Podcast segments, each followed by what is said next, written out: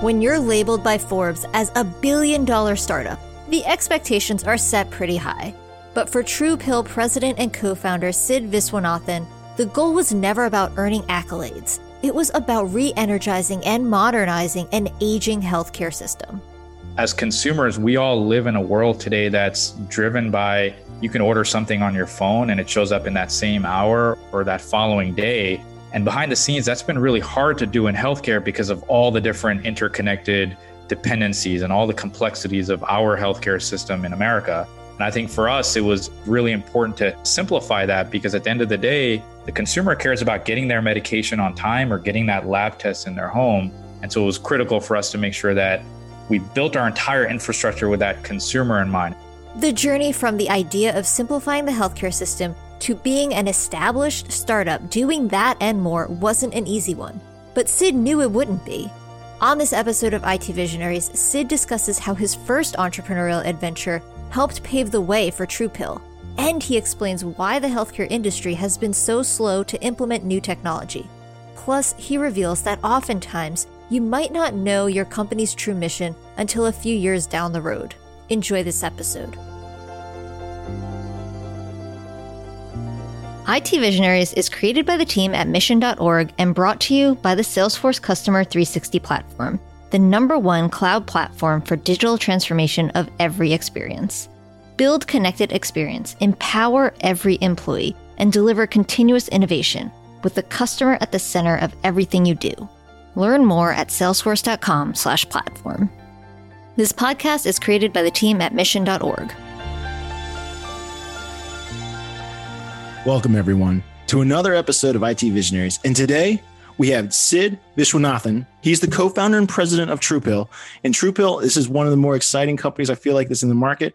I'm, I'm personally, my background is in health sciences before I got into podcasting, but I'm very much interested in the health outcomes of everybody. Sid, welcome to the show.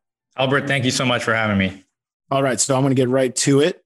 So, TruePill, I read the literature, but I want to read exactly what you're saying on your website, and I want you to explain what this means. Okay, it says on your website you are building the future of healthcare and you want to empower partners to deliver world class patient experiences through your API connected healthcare infrastructure. What does that mean?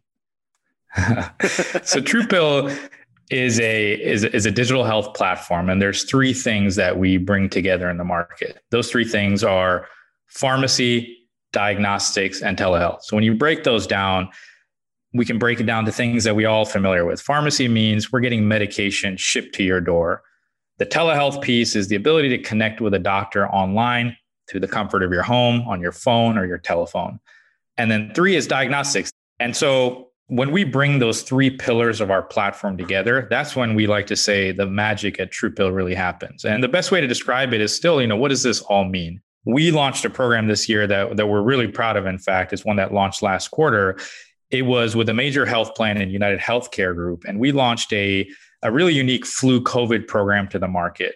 And when you think about this from a from a macro standpoint, for the first time ever, we're about to enter a season in, in the flu season where we're going to get symptoms, and you're not going to know the difference between whether you're dealing with flu symptoms or co- or COVID symptoms. And this program right. that we launched with UHG, we're bringing a product to market for 300,000 senior citizens where we're combining every aspect of, of our platform. And that includes the telehealth piece where you can talk to a doctor online. It's got a COVID test as part of the bundle, which is the diagnostics component of our business. And it's also got some flu medication. And so the, the intent of the program is when our senior citizens, our most at risk patients, they experience symptoms this flu season, they can pick up the phone, call one of our doctors on our platform, and that doctor can help them understand whether they should be taking that COVID test or that flu medication, for example. And that's really where you start to see the vision of what TruePill is doing, bringing these three things together. So let's walk through the technical integrations that that makes this true, right? And I think what you guys are doing is amazing. By the way, I'm going to also talk about my telehealth example uh, a little bit later because I had one recently. But cool. let's go through this. So you talk about API empowered infrastructure, right? And so in my mind, that means you're connecting these three platforms the pharmacy, the diagnostic, the telehealth. But are you also providing the software that enables, let's say, a pharmacy? Like, are you producing the front end interface of some sort for, like, a let's say, a pharmacist or a doctor who wants to do telehealth? Are you providing the application infrastructure for them to become an available provider through telehealth? Or is it you are connecting other existing telehealth providers so that they can use your API infrastructure to communicate diagnostics and pharmacy? Or are you doing both? I think the mark of any great platform is, is having the flexibility to serve all those use cases that you just described. And so for us, when you think about infrastructure, we always break it down into two parts. There's certainly the, the software infrastructure, which is, as you described, the APIs, as well as the front end interfaces, yep. as well as the physical infrastructure. These are the actual pharmacies that are shipping thousands of medications out to 50 states, or the actual doctors providing the consult. And so for us in our platform, bringing that together is key to kind of what we do in the market. And when you talk about the actual front end experiences, yes, we've built had to build a lot of these from scratch. And I think this is really a, a symbol of where we're heading as a company. What we realized when we entered the market three or four years ago is some of the software out there wasn't designed for this new wave of consumerization. So we really had to think about rebuilding our infrastructure from scratch, whether it was our pharmacy operating system or even our EMR platform. When you look at the, the current state of EMRs in the in the market today, yes, many of them are retrofitting into supporting telehealth, but they're not built with just telehealth in mind. Everything out there in the market is designed for in-person healthcare and that wasn't consistent with what we were bringing to market so it forced us to go back to the drawing board and build a lot of our assets from scratch as we built our platform so let's for the people that are having a, maybe a difficult time conceptualizing this let's imagine i'm a pharmacy just a pharmacy i don't have I'm not connected to doctors, or I am through their existing tools. And I'm connected to diagnostic labs potentially if there are doctors working there, maybe not.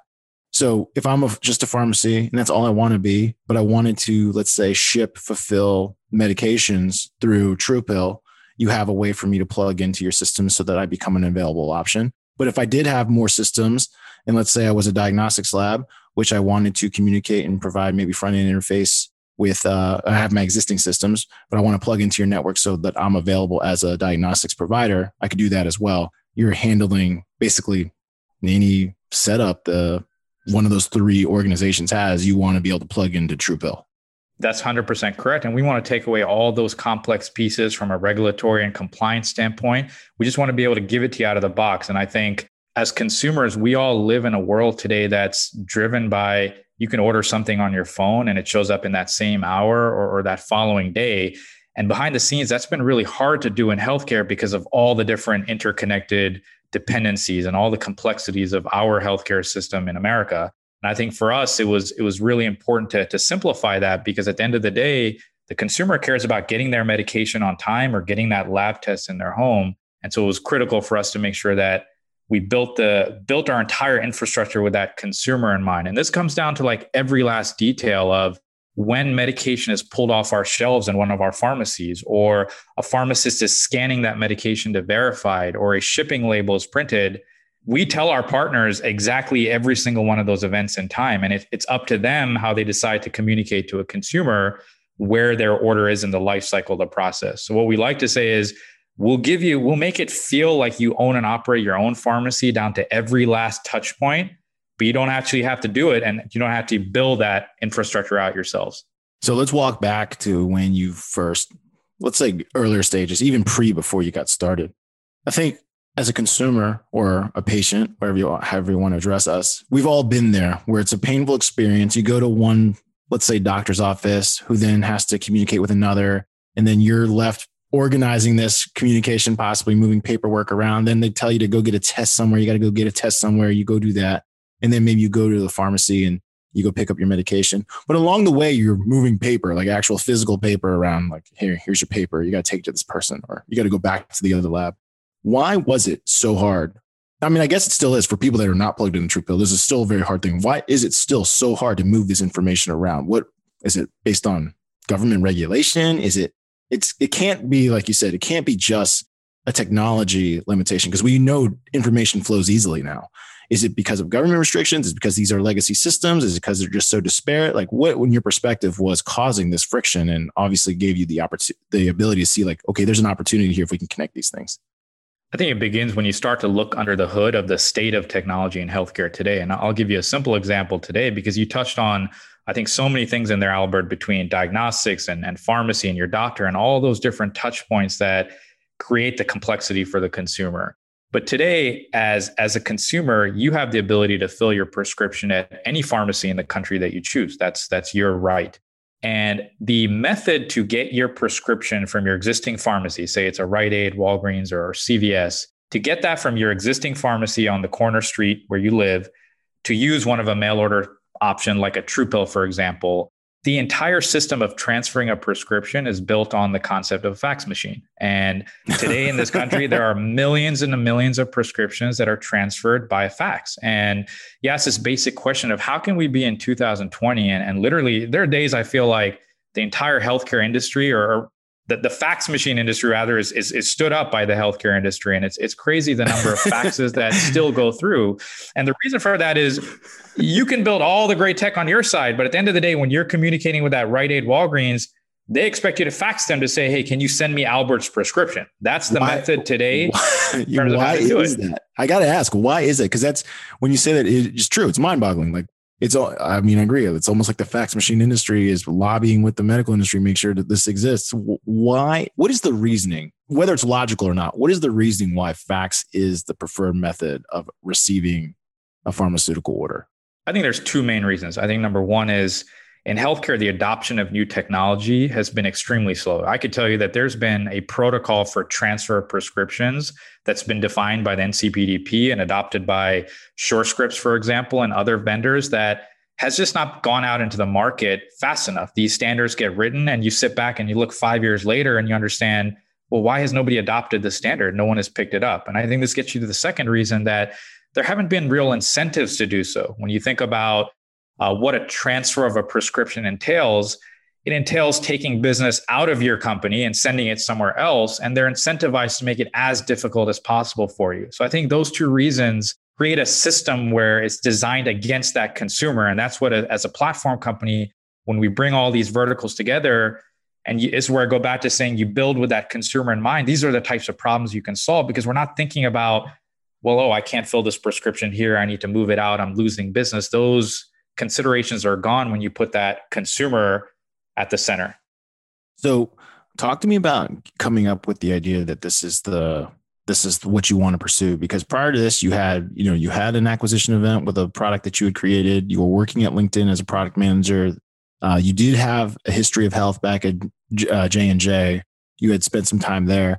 Tell me about the the genesis of truepill. Was it a personal experience or what caused you to create this uh, this business well, I think you have to go way back to even how I got into technology to begin with. And I think this was back in uh, 2008 when I when I first got started in tech. I was two years out of college. I'd worked in the healthcare industry for a couple years and and realized at that point that maybe I had made a mistake and picked the wrong degree in college. And, and you can't go back in time and redo four years of college. Yeah.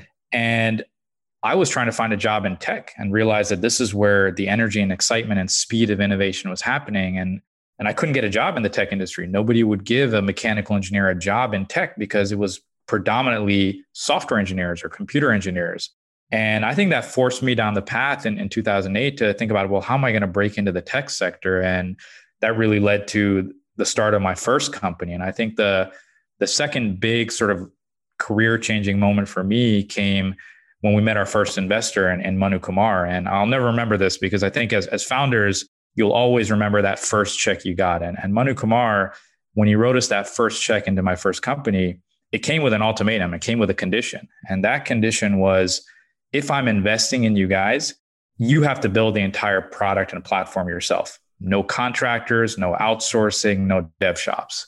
And that's really how I, I got into tech. Is that is that that's CardMunch? That's CardMunch. That's right so you're here you're you've you've dabbled in it a little bit. You start seeing software is the is the future or where i want to be. You meet an investor.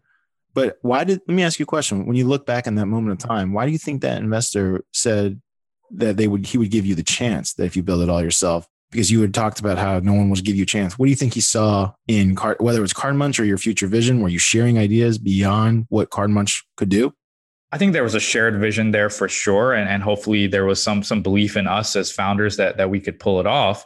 And as any prudent investor will tell you that one of your biggest costs in the early days of a startup is, is the cost to build your product. And so if you can build your product yourself, then you become that just extends your runway and that gives you a chance to build longer because you're you're taking hopefully lower salaries when you get started and you don't have to take on that that high development cost. So I think it was it was very prudent and really eye opening for us that as a founding team, if you can build every aspect of your product end to end, that is critical to a, a strong foundation for for getting a company started. So then, did you teach yourself how to code at that time? I did. So I, I was very much self taught, and and it was we were forced to figure that out. Um, I'd say my co-founder knew a lot more than I did, so I got a chance to learn from him. And we worked in this uh, co-working space. It wasn't co. It wasn't even called co-working space in 2008, but there was another startup next to us, and so we would bother them and ask them basic questions on how to build parts of our app, and uh, we just pieced it together. Yeah, we might have been a little slower, but uh, we figured it out, and we got our first product out within the first uh, six months. That's pretty impressive. Six months to have a. How would you grade your product now that you look back on it? oh, I wouldn't give it a passing grade today. It's uh, uh, yeah, software has changed so much, but I think for for the time and in 2008, you have to put into perspective. 2009, when we probably first launched the product, the App Store had only been around for about two years. The the concept of apps in the App Store were, were relatively new, and and we were able to gain traction pretty quickly when there weren't as many apps as there are today on the app stores. So there you go. So now you've been, you know, fast forward a couple years, you've been acquired by LinkedIn. I feel like your career is pretty good. You're now a little bit removed. You you talked about how you originally, shortly after graduating, you would spend some time in the healthcare industry and like, hey, this is very fascinating to me. But now you're, you know, a couple years removed. You've had a lot of success. What pulled you back? As a founder, you, you get that itch again. It's inevitable. It's whether it's a year or two years or five years later, you're going to get that that drive to go back to the drawing board and start something again. And so when I left LinkedIn in 2014, that was really all I knew that I want to start something again. I didn't have any clue what space or what domain it was going to be in. And I spent probably close to a year just experimenting with a number of different ideas and in different industries. Um, I joke around with some friends that it, it felt like it, it, was sort of flavor of the week. What industry are you going to research this week? And it was an exhausting process where you would go down every step of, of the process to try to understand what problems might exist. And I got fortunate in, in 2015 that, that I stumbled into Omar as I was beginning to research and learn about the, the pharmacy space. And I think in meeting Omar, he was truly a domain expert in, in the pharmacy area. And that gave me a chance to, I think, ask a lot of those dumb questions in those beginning days of when you're getting started. You need someone like that to be able to bounce your questions off of. And I probably asked him thousands and thousands of questions over a span of months, but getting through that first phase of learning about an industry, understanding the pain points, understanding the problems, and then peeking underneath the hood to take a look at the tech stack and saying, "Oh my God, what have I just like found here?" Uh, that was really the, the, the founding story of, of how we got together as in the early days of TruePill. So I think I think it was Aaron Levie who talked about like if you want a successful company, there's no or a good idea for product, there's no better way place to go look than the slowest, stodgiest, slow moving enterprise thing you can think of, because that's where all the problems are. And the healthcare industry is, as you already mentioned, it's notorious for being highly regulatory, uh, lots of privacy security issues, you already mentioned limited technology. You might have it on one side, but then you need your recipient side to also be on par with technology. Otherwise, like you said, they don't take orders via API, they take orders via fax. What are you going to do about this? So, when you started peeling back the layers of the pains that are in the medical ecosystem, did you view that as an opportunity at first, or were you a little bit scared? Because uh, I know that there are certain founders, for example, they go witness the regulatory things that potentially are there, and they they just get scared. They don't want to deal with it, and that, I think that's partially also. I think that's why medicine and insurance and finance are also slower to evolve. You know. Well, I think it helps to be naive when you're getting started. That, that really what uh, fends off the fear because you have no idea what you're about to step into. And so I think for us getting started, I 100% agree with that statement that I always like to say that find me an unsexy problem or an unsexy industry and I'll show you a, really good business. And and for healthcare there's there's just so much underneath the hood that when you begin to peel back the layers, you start to realize that some of the basic concepts of an API or a RESTful API is is transformative in healthcare. And I think we benefited certainly from the fact that on the flip side of our platform, we never had the vision of going directly after consumers. That was not part of our go to market thesis we benefited from really innovative healthcare companies doing really groundbreaking things when it came to telehealth and combining telehealth with pharmacy that became really our first customers. And these customers, they looked very much like tech companies. They were tech savvy businesses fueled with a number of engineers that when you came to them and said, Hey, we've got an API for pharmacy,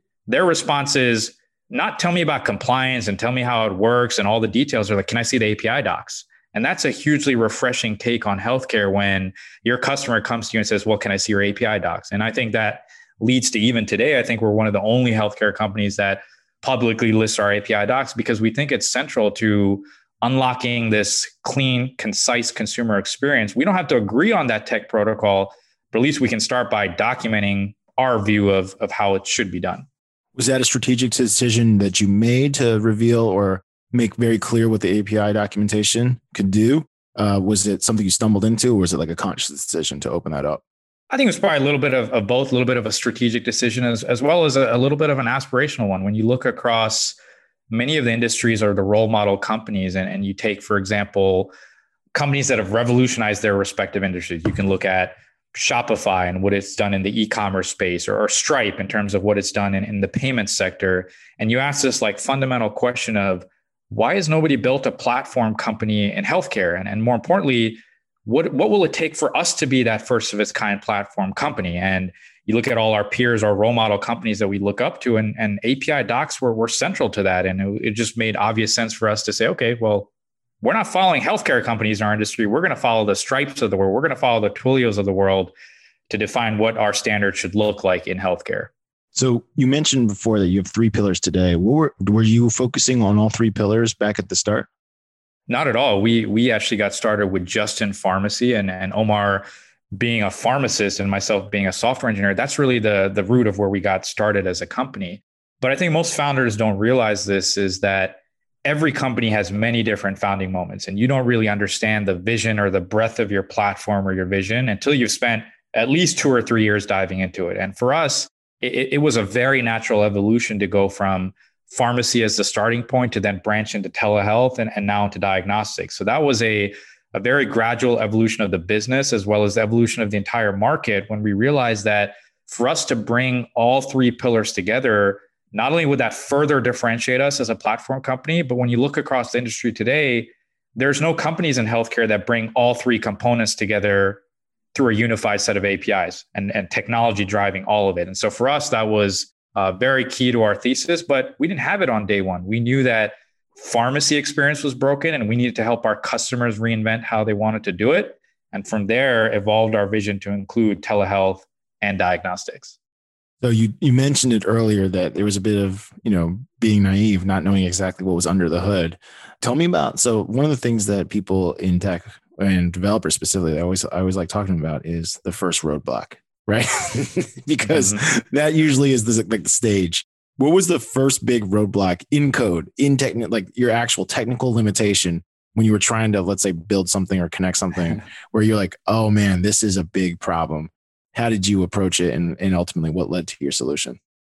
So let's see, I got to go back to 2015 when I was actually writing a lot of the code myself. And I think the first thing I remember is, is trying to understand how the entire claims process. Today, when you go into a pharmacy and you give that pharmacist your insurance card and they come back to you and say, Albert, your copay is $10. Right. Well, there's so many different things that happen behind the scenes to make that a reality, to even figure out what your copay is, which is mind boggling to me because we live in this like e-commerce world where you go to a web page and it tells you what what the price of what you're about to buy is. But think about this for a second in healthcare you can't know you don't know what the cost of your drug is until a pharmacy runs a bunch of steps to tell you that your copay was $10 and i think that first i don't know if it was a roadblock or just like an eye-opening moment for me to just understand all the different pathways of, of what it took to in our industry is called adjudicating a claim and looking at the underlying architecture to do that I was expecting RESTful APIs. And I go back to this is where I think something even as simple as APIs and REST was like revolutionary for our industry.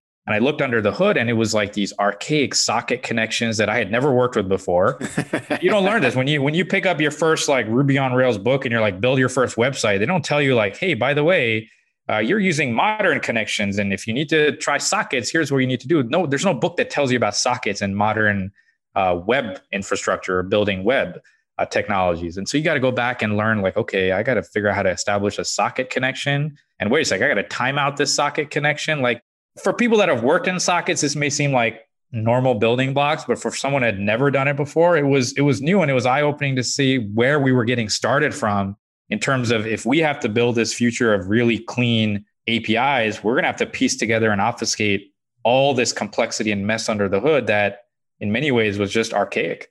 So this is I remember when I used to work on ERP integrations. I remember we were working, I won't name the state, but it was a government implementation and they were we were using like a big ERP system, but it was an older version. He made a statement that I just remember for the rest of my life, which was like, I want off this project. And I said, why? I was like, we're paying you, you know, it's a great project. He goes, every day I'm here, I'm learning less. I'm getting dumber. Like I'm reverse, I have to reverse figure out old systems and ERPs when the more modern version isn't written like this anymore. Like I'm literally getting dumber. Every day I spend on this project, I know less about what companies are using tomorrow. And I was like, dang, like I've never thought about it like that. Did you feel like that at that point where like you're like, I'm learning sockets. I should be learning something, you know, much more exciting? Or did you just view it as this is the next step to solve this problem? I think I saw it as, as the biggest opportunity for the company. And, and it was this realization that if you bring modern tech to something that was so archaic, that is the opportunity that TruePill presents. And if anyone, if everyone else had solved it, then it wouldn't be a really interesting problem to solve from a from a platform standpoint. And so I think for us, it was, yeah, it's discouraging to have to work on, I guess what you describe as boring tech or archaic yeah. tech. But for me, taking that boring and archaic tech and bringing it into a modern world, which is reflected in our APIs that we hopefully continue invest into and continue to refine, that's the promise of TruePill that you don't have to worry about all that old clunky stuff underneath the hood that pieces together all sorts of legacy protocols and legacy systems. Instead, you make one API call and a lab test shows up at your home. And that's i think the promise of what we do. And, and frankly that's what motivates us as a company is is look underneath the hood for all the hard problems that still exist in the healthcare industry. And i think that's one thing about healthcare that is that is so expansive is that you can make such a small dent in healthcare and it can impact so many millions of patients and have a massive impact on them. And i think that's what keeps us motivated and excited is is you keep it's this feeling of like you're turning over one rock at a time. And I actually don't know how many rocks there are left, but I keep turning them over every single day. And, you know, hopefully every single year that mounts to, to something where we can look back and say, yeah, we've made a dent on healthcare by uncovering and turning over every single rock that we've come across. No, there's endless problems. So you're never gonna you're never gonna run out of problems to solve here. I think you're heading in if that's what you're looking for, for sure you're in the right industry. So I worked I've worked on apps that were let's say non-critical. I'll use social media publishing, right? So I remember you know, we would ask each other like, like it was a real serious and grave thing. Oh, do you did the post post? You know, as if that was the hugest deal that matters. Now, to our customers, it mattered a lot that the post posts. But in your case, when you're talking about filling pharmaceutical prescriptions, I mean, you send the wrong thing, you could kill somebody. How confident? Like, what levels of was what was the atmosphere like? I guess around accuracy, precision, like how precise this eh, data has to be. Like, it cannot mess up. Like the you know, obviously it can't mess up. You, you cannot send someone the wrong prescription. It could be fatal. What levels of investment were you putting into like, let's say QA control tests? Like how were you guys envisioning that when you first started breaking ground or getting customers on platform?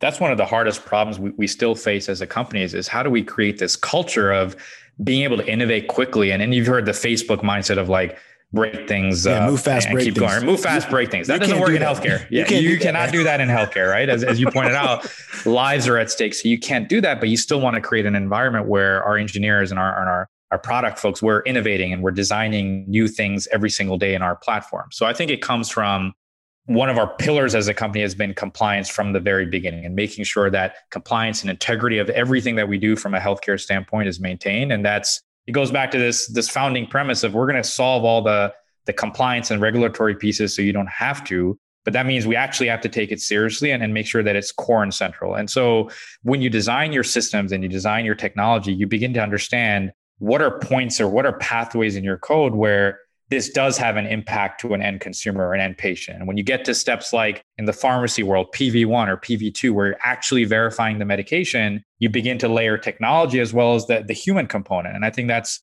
one part that's really important in healthcare is that you're never going to automate everything. You're never going to remove the required by law manual steps in the process because those, steps are designed specifically for what you just pointed out is, is protecting the safety of that consumer. And that's where we we build our systems with every step in mind of when a human is involved, whether it's a pharmacist or a pharmacist technician, and in, in checking every single step of the way. So when you look at a product or a medication coming from our shelves to leaving one of our facilities, there's probably 15 or so checkpoints, some of which are technology and many of which are, are human checkpoints to make sure that that medication is the right medication, it's the right dosing, it's the right directions going to the right patients. And, and that's paramount for anyone getting into pharmacy. And that's uh, definitely the case for us as well.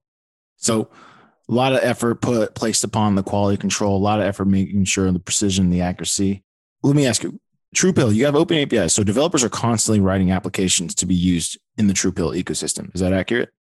Partially, yeah, for sure. I'd say uh, we have evolved with different types of customers. Our first phase of customers have been super innovative and, and directly integrate with our APIs. And now we're working with some of the largest institutions and payers where we have to build those front end consumer experiences and dog food our own API. So I think it's evolved as our as our business has scaled.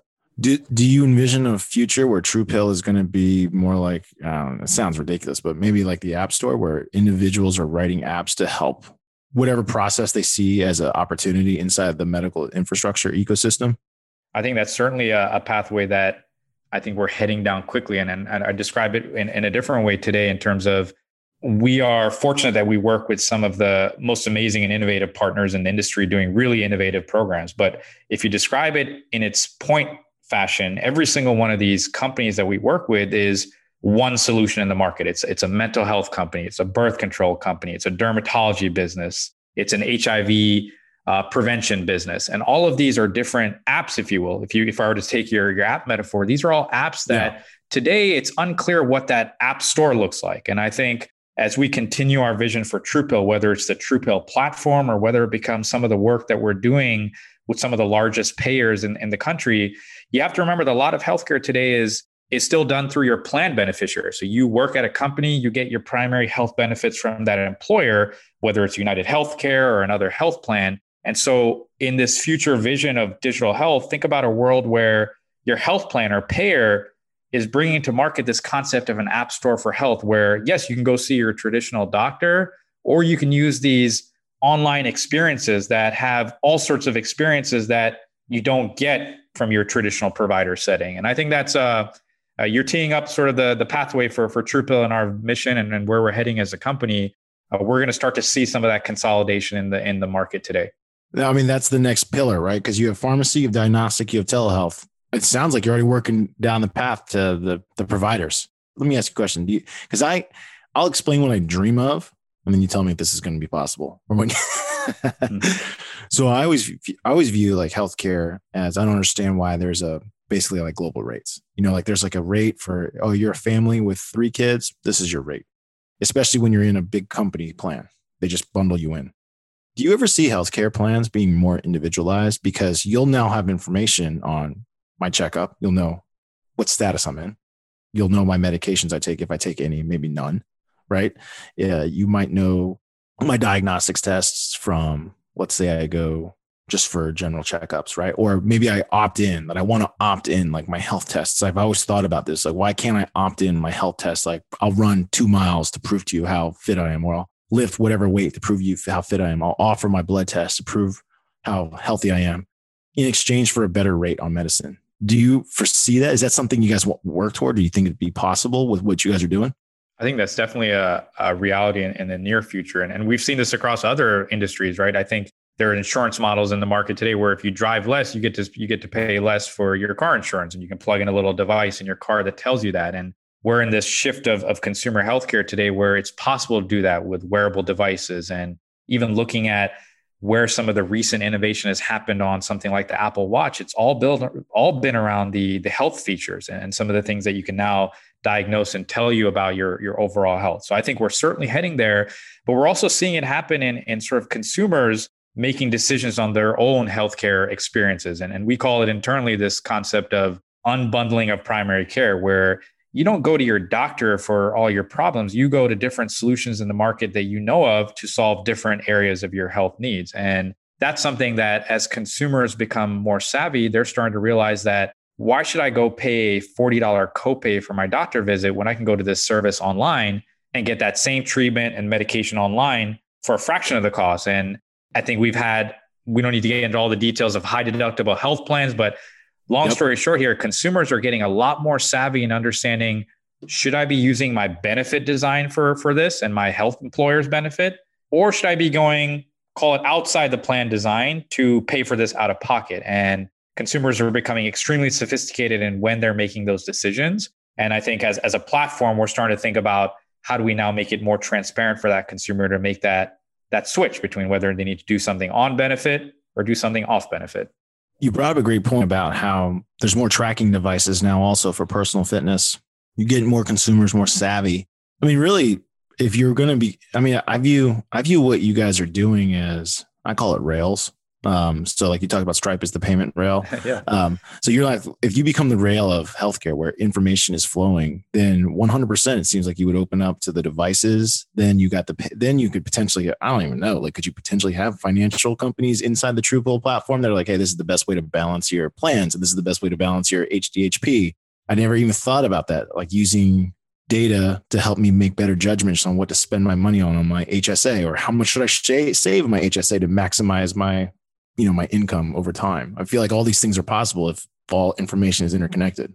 Uh, well, look i'll never say never on what the possibilities of the platform could be in the future but i think right now there's just so much work to be done in those like basic building blocks of that's true. diagnostics pharmacy telehealth that we got some time before we can tackle some of that. And i don't claim to be at all the expert in understanding how plan design is done at the employer level or how the i'm sure there's actuaries behind the scene that decide how they the, the plan costs and designs go back to whether you pay this much for yourself albert and this much for your family. And that's yeah. something that we need to unbundle. We need to bring transparency. And i think we're coming at it from a different part of the spectrum to give radical transparency in the experiences that members are experiencing today. And in the future if that extends into how insurance plans are designed i think that's great for the overall industry. And i hope we we get there soon no, that's true. I mean, I, I, like how you have that focus. Like, let's bring it back. Okay. Pharmacy, diagnostics, telehealth, still plenty of opportunity to make this process significantly better.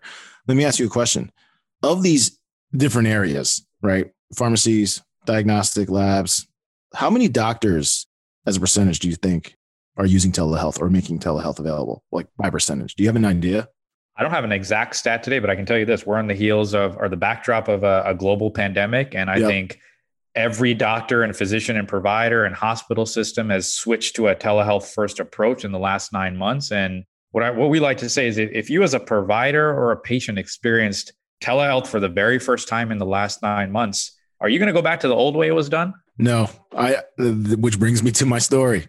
yeah, well, tell me, tell me. Yeah, you've been holding that from the beginning. Tell me what happened. So this is embarrassing, but at the same time, this is going to happen to, unfortunately, for a lot of people. So I had tremendous pain in my uh, lower abdomen. I was like very concerned. I had no clue what was going on. But I remember going on telehealth because I tried to like self-diagnose myself, and they told me you can't. You have to go get a. I mean, I'll just say it. I thought I had UTI, urinary tract infection. Then the telehealth doctor said, "I can't help you. I have you have to go get a test. You have to get." But at least that was still helpful. They said you have to go get a test to see if you have the bacteria infection. If you don't, you probably have a kidney stone. So then I had to run over to a lab find a lab. They took the test. They said, you don't have a bacteria. There's no bacteria. You probably have a kidney stone, but you're also, I had a lot of urinary blood. So they sent me to another place where I had to go get a CAT scan. So this is like a lot of movements I'm now moving, right? And I go to the ER because it's the only place. It was a Sunday at night. It was Sunday night, so no one else has a CAT scan, and I'm like freaking out because you know blood's coming out. I'm hurting, right? and then they said, uh, you don't. I do all these scans and it turns out I don't. I have a kidney stone, right? And to which they told me that there is no medicine. they, they, they offered me, they offered me uh, just painkiller, which I ultimately didn't take. But I don't know if my process could have been smoother. If, but it felt terrible during going going through it because it seemed like very time constrained. Like I always felt like I was waiting. this process, like it started at five. I didn't find out that I had could do nothing about it till like I want to say like it was like 12 at night when I, I found out that just go home and suck it up. And not to mention you're in a lot of pain through this whole process. So I think um, there's a lot of steps in there that you described that I'm glad you gave me this example. And it's a real one is that we can talk about all the steps that we can take out. And I think it brings up another really good point that telehealth and the promise of digital health is, is not here to replace traditional healthcare. There is a purpose and a need for our emergency room providers and, and settings where you may need that emergency CAT scan. And when you look at your specific experience, you look at something like a UTI test or UTI lab test. This is one of the most common tests prescribed at your home. And, and you think about, I'll give you another concept here. When you think about today, we have medicine cabinets at home where you have your Tylenol, or your Advil, your OTC products. What does the world look like when maybe you have some of your, your lab tests at home as well for whether it's yeah. UTI tests and STI tests, for example, and maybe even medication based on a result of that, right? If you knew you had an ETI, UTI and it test positive, we know what the standard of care and we know what the treatment protocol is for that. So why don't we have that in our home today, maybe in a secure fashion where we can consult with a doctor over telehealth and take it as soon as we have those onset of symptoms or the positive lab test result. Now, look, in your case, if that UTI test that you had at your home, that would have saved the, the, the pain of having to go into that lab test, get the lab test, wait for the result while you're in pain and get this done really quickly at home. There are, in fact, even rapid UTI tests that can tell you answers within 15 minutes in your home. That could have ruled that out, so you can move to that next stage in the triage process through your through your provider, for example. So I think there's always opportunities to to cut out a lot of steps that when you're going through that that kind of distress, you don't want to be dealing with extra steps and inefficiencies. You want to get to that answer of being a kidney stone and what that treatment protocol is as quickly as possible. And I think digital health gives you a chance to maybe bridge that gap in a world where today you have to go out of the house and get into a lab and you know you, you described all these extra steps that you don't need. Well you know what's interesting is to go back to the first part you so you asked you know to anyone who has experienced telehealth will they ever consider going back? And i think to myself you know before i got on that telehealth call the reality was that i called a lot of places and they were all closed and so that's why I chose the telehealth because I was like, I need to talk to someone. Something's wrong with me, but I don't know what it is. And to your point, I was able to get someone to see me within an hour, which is still a long time, but that's way better than waiting days to like make a phone call to see if my primary care physician even can see me or whatever. So I, I agree with you. The, the fact that from one source of input, like, you know, me making a request, I'm now choosing between thousands of doctors or thousands of doctors are actively bidding on working with me. And the amount of time that I was that you know, if I think about like a doctor's office, they don't really spend that much time with you anyway. They only talk to you for like, let's say 10 minutes. Most of your day is spent waiting around. So, like, you know, talk to the person. They're immediately able to say, like, you know, if it's this, this, if that's that, you need to go get this test. That's going to tell you the answer. Even though it, my process may not have been able to be avoided or like all those steps had to go through, to your original question, now that I've experienced it, I'm, I would never, that's always going to be my first choice. I'll always choose telehealth first. I can't see myself doing the other way. That makes total sense. And I think we, what we like to say at TruePill is there's no limitation for how much of healthcare can can start on a telehealth setting. Um, we describe it as 80% of healthcare should be done in a virtual or digital setting. And when you combine all these different pieces that that make this a reality or make this possible, you can see how many steps you can cut out in your own personal experience until you need the absolute moment where you have to get in to see a provider for that CAT scan, for example, which today you can't do at your home. Right. Um, we just want to get all that triage steps done as quickly and efficiently as possible. And I think all of that could be done uh, over a digital setting. There you go. Sid, it's time for the lightning round.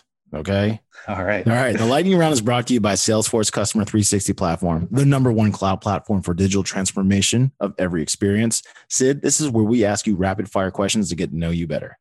All right. You ready? Let's do it. Sid, what do you do to take care of your own health? I try to work out six to seven days a week, uh, first thing in the morning, and I've been doing that for four years. I'm not gonna lie, man. I'm looking at the company page. You look jacked. I mean, you look like a beast. You look very fit. Oh, like no, your no. arms are nice and swollen. Your dress shirt. You're, yeah, you you're looking like you got that fitness going right. What do you do? Just buy a couple sizes smaller than what you need. It helps. what do you like to do for workouts? Do you do functional fitness? Are you a runner? What do you like to do? You know, I'm getting older now and I'm trying to do a whole mix of things. Uh, I have a two year old son now. And so you need to be, you know, squatting or kneeling down all the time. So I'm trying to mix up a whole bunch of things between weights and, and functional fitness, try to do sports, but, but COVID has kind of messed that up. So I try to mix it up with a whole bunch of things. Got you. Where, are you currently in San Francisco or have you moved yourself someplace else since shelter in place? I live in I live in San Francisco with my wife and son and my in-laws. There you go. What is a favorite getaway you like to do away from San Francisco? Favorite getaway? Let's see. We haven't done that many getaways, but if I had to pick one, it would be uh, going to see my brother-in-law and his kids in Denver, and that's it's great for for my son to get to play with his cousins. Denver's a very outdoorsy place too. yeah. What's your uh, favorite restaurant? Favorite restaurant right now? It goes. It changes week to week. Oren's Hummus. Gotcha. As a child of immigrants, how often do you miss your mom's cooking? Almost every day, but I'm rewarded by the fact that I live with my mother-in-law, so I get her cooking every day. And, and hopefully, my mom doesn't hear this podcast, but uh, I get to yeah, I get to have her her food every day. When you're not working on technology, what do you like to do? Spend time with my son. Um, try to get something physical, something fitness related in, and spend time with my family. When you're working out, do you listen to music or podcasts? You know, more podcasts and now audiobooks. Do you have any recommendations from something you've heard recently? You know, one of my favorite books this year has been a book called Loon Shots. It, it goes back in time and describes some of the, the founding moments in technology and history from the, the first invention of radar to um, statins in the in the pharmaceutical space, for example. And I, I highly recommend that. Loon Shots. Loon Shots. L O O N Shots. I'm writing that down because that sounds fascinating to me. I lo- always love hearing origin stories. What's the uh, best advice you have for a first time technologist going into developing applications or web services or any type of technology service in the healthcare industry? I would say spend a lot of time thinking about founder market fit. You'll find so much stuff out there on, on product market fit and how to chase this elusive concept of, of product market fit. But go back to the basics of, of founder market fit. And when you peel back all the layers of TruePill over the last four years or so, you end up with a software engineer and a pharmacist. And so that leads you to writing software and API and, and building a pharmacy. And that was really the origin story for our business. So I highly recommend spending a lot of time thinking about that founder market fit up front when you get started with your journey. Wise words. Sid, thank you for joining us today on IT Visionaries. Thank you for sharing the story and origin of TruePill. I personally am very much invested in your success. I don't, I mean, not with money, but I want you to succeed because I think this industry needs help, all the help it can get. Sid, thanks for joining us on the show. Albert, thank you so much for having me. This was a, a lot of fun. Appreciate it. Thank you. IT Visionaries is created by the team at mission.org and brought to you by the Salesforce Customer 360 platform, the number one cloud platform for digital transformation of every experience. Build connected experience, empower every employee, and deliver continuous innovation with the customer at the center of everything you do. Learn more at salesforce.com/platform.